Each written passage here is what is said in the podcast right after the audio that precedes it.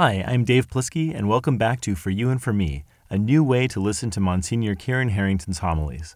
This past Sunday was the most holy body and blood of Christ, also known as Corpus Christi. It was also Father's Day, so happy Father's Day to all our dad listeners out there. In his homily, Monsignor helps us understand the transubstantiation of the Eucharist at Mass through the thinking of early church doctor Thomas Aquinas. What we believe about the Eucharist is the same thing that we believe about ourselves at baptism and ever after, and this makes a difference in how we as Catholics experience communion. He asks us to think about the things about ourselves that seem to divide us in the world, things that are not actually of our substance as God's children. And he asks us to do away with these and focus on what is substantive, the things that we must change for God. Happy Father's Day to all of our fathers. Today uh, is in the life of the church is the feast of Corpus Christi, or what we call the body and blood of Christ, the feast of the body and blood of Christ. Something which many of you who have been here for a while would have heard me say before is, is that this feast day actually has its, uh, has its origins or actually has some deep secular roots as well. And if you think about an expression that many of us, maybe when we were children, when you would try to perform a magic trick, you would always say, hocus pocus. Where does hocus pocus come from? Why is that that we have this language? Hocus pocus is from the Latin, which is hoc est enim corpus meum. It was the Protestants who said, You Catholics are performing magic to say that bread and wine become the body and blood of Christ. So next time you hear hocus pocus, consider this origin. It's at the Mass and what the priest is doing. And so this is, raises a good question. What is it that we believe about the Eucharist? What is it that we Catholics believe about the Eucharist? And St. Thomas Aquinas, when he spoke about this, and incidentally, when we speak about we who are Catholics, we're also speaking about the Orthodox, the Greek Orthodox. What we believe is, is that the bread and the wine become the body and blood, soul, and divinity of Christ. But St. Thomas speaks to us about two worlds a world of substance and a world of accidents. So think for a minute what's an accident? An accident happens to be that I am fat, others are thin. An accident is, is that I am white. An accident is that you are black. An accident is that he is tall. An accident is that I am short. These are accidents. Are they essential to what it is to be a human being? No. These are on the periphery. So then, what makes me a human being? What is it that makes me a human being?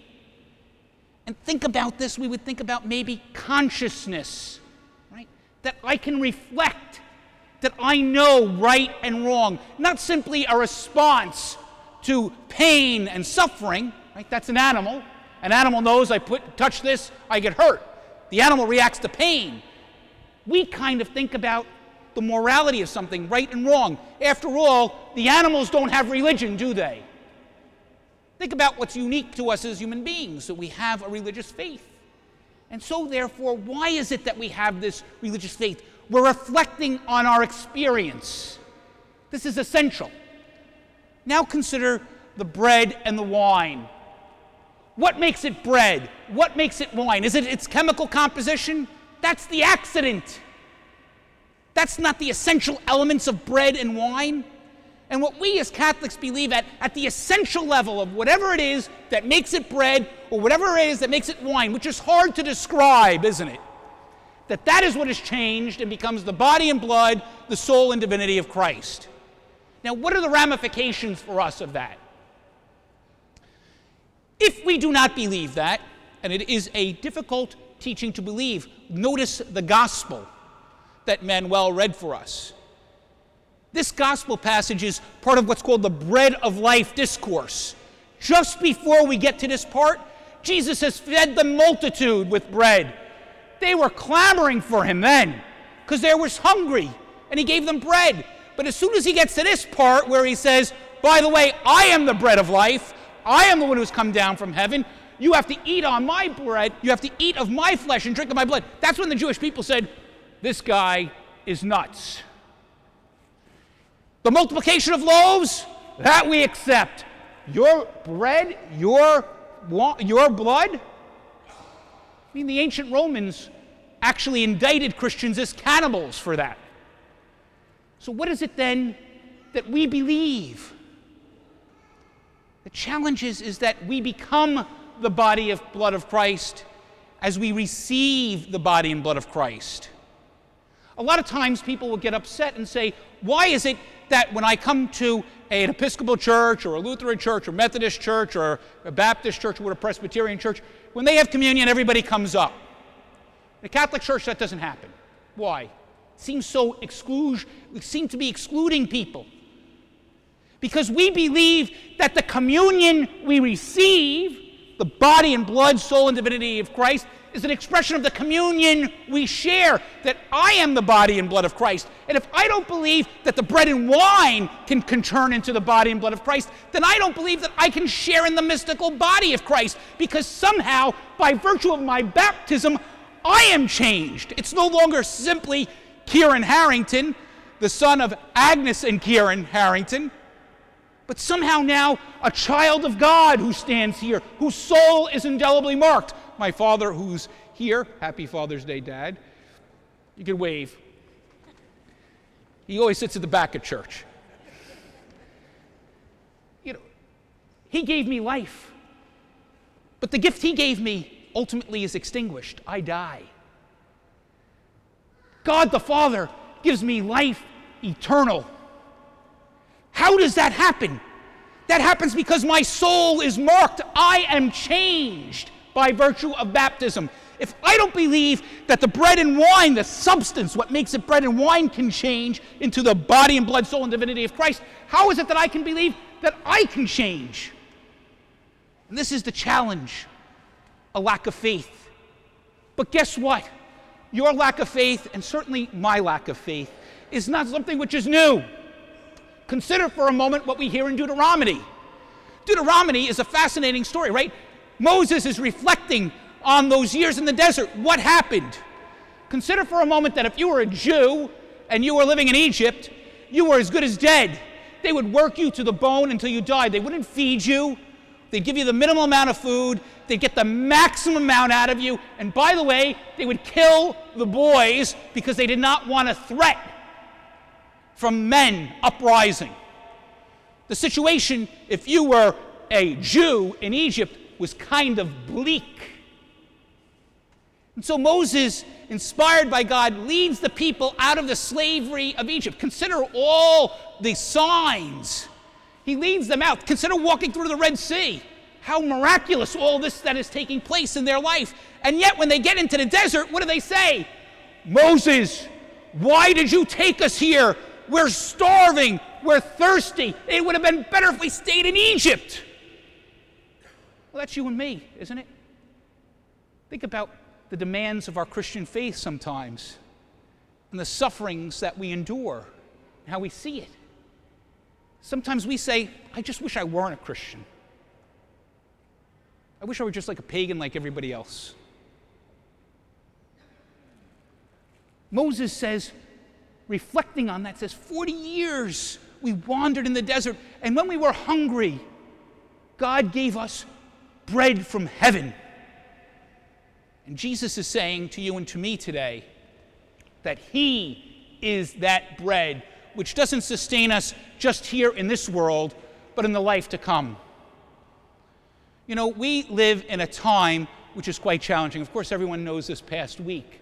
Terrible shooting that takes place in Alexandria, Virginia, with a congressional baseball team. Consider Christian killing Christian. How is this an expression of faith?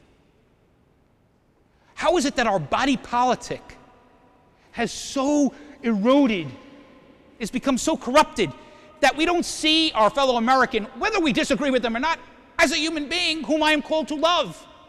The truth of the matter is, is that there are a lot of people who are really frustrated with a Republican Congress and a Republican president and they feel there's racism and anger. There may be a lot of things that maybe some of you feel. The question is is, is that hatred? Is that Christian? And similarly, the racism and the frustration and the, cons- the lack of concern for the poor and those who are oppressed. Is that Christian? Is that a Christian response? And do we even pray for one another as a nation? We've become so corrupted as a nation that we've forgotten that America, forget the diversity that we all share here. America was fundamentally founded as a Christian nation. Whatever they want to teach at college or at high school is absolutely a reinvention of what had happened with our founding fathers. And if you don't believe that there's reinvention, just see what happened in the New York Times this week, where the editorial pages write one thing, absolutely not grounded in truth. They make a, a small correction and move on. America is a religious nation. They were pilgrims who came here pilgrims. They were seeking religious freedom. And if you consider for a moment the, the beautiful sequence that we heard today that Alejandro was writing for us, he speaks about the bread for the pilgrims. The truth of the uh, fact is, is that what we recognize here in this place, in this time, is that we are not Republican or Democrat, independent, communist, whatever you want to be. Those are accidents. That's an accident. Substance is we're Americans. And so, therefore, there is something which binds us together, which is an idea. It is not a function of black, white, brown, yellow, male, female, liberal, conservative. It's an aspiration. And so today, as we celebrate this feast of Corpus Christi, it might be good for us to consider the substance and accidents of things. Consider what it is that makes us a human being. Why am I different as a human being? What does that mean in terms of how I live in the world? How does that give importance to my life? Do I just move from thing to thing, sort of sleepwalking? Or does my humanity require a change in how I look at the world? A total reformation of my life. And then when I look at myself, not simply as a human, but I see myself as a Christian. How is it that I see that when the priest calls forth us for communion and he holds up the host and he says to you, the body of Christ, and you respond, Amen, so be it. That I refer to the host, which is the body and blood, soul, and divinity of Christ, which you consume because you are the body and blood, soul, and divinity of Christ.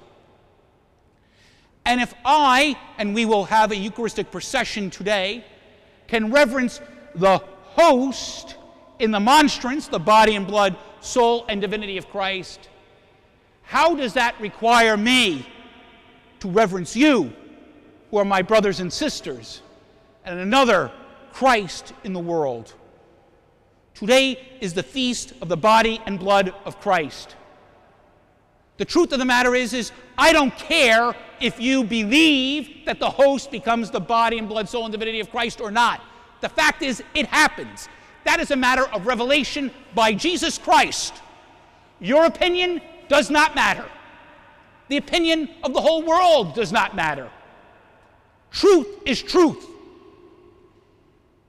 And so, for you and for me, if I can embrace that reality, that bread and wine can become the body and blood, soul, and divinity of Christ, then I can embrace the reality that I can be transformed and you can be transformed into his body and blood, which is broken and poured out for the world. May God bless you. I'm not sure if I'm ready to go out and read St. Thomas Aquinas' Summa Theologiae, but I sure am thankful to him for his thinking and to Aristotle for laying the metaphysical groundwork. If you're in Brooklyn, I invite you to come to English language Mass at the Co-Cathedral of St. Joseph at 9 a.m. or 12 noon on Sundays. On Twitter, you can tweet at Monsignor H and with the hashtag FYAFM, or you can email me comments or questions at podcast at desalesmedia.org, and I may be able to address them the next time we do a face to face episode. For You and For Me is brought to you by DeSales Media Group. Please subscribe in iTunes or wherever you download podcasts. For Monsignor Kieran Harrington, I'm Dave Plisky, and these are his words to live by for you and for me.